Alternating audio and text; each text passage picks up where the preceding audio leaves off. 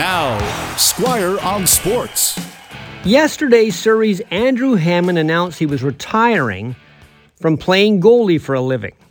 He played just 67 NHL games, but his short run was memorable. In the back half of the 2014 15 season, Hammond was brought into Ottawa from the minors because of injuries. And when he was, the Sens were 10 points out of a playoff spot with only 27 games to go.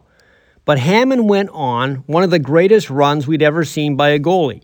He won 14 of his first 15 games, not allowing more than two goals in 13 of them.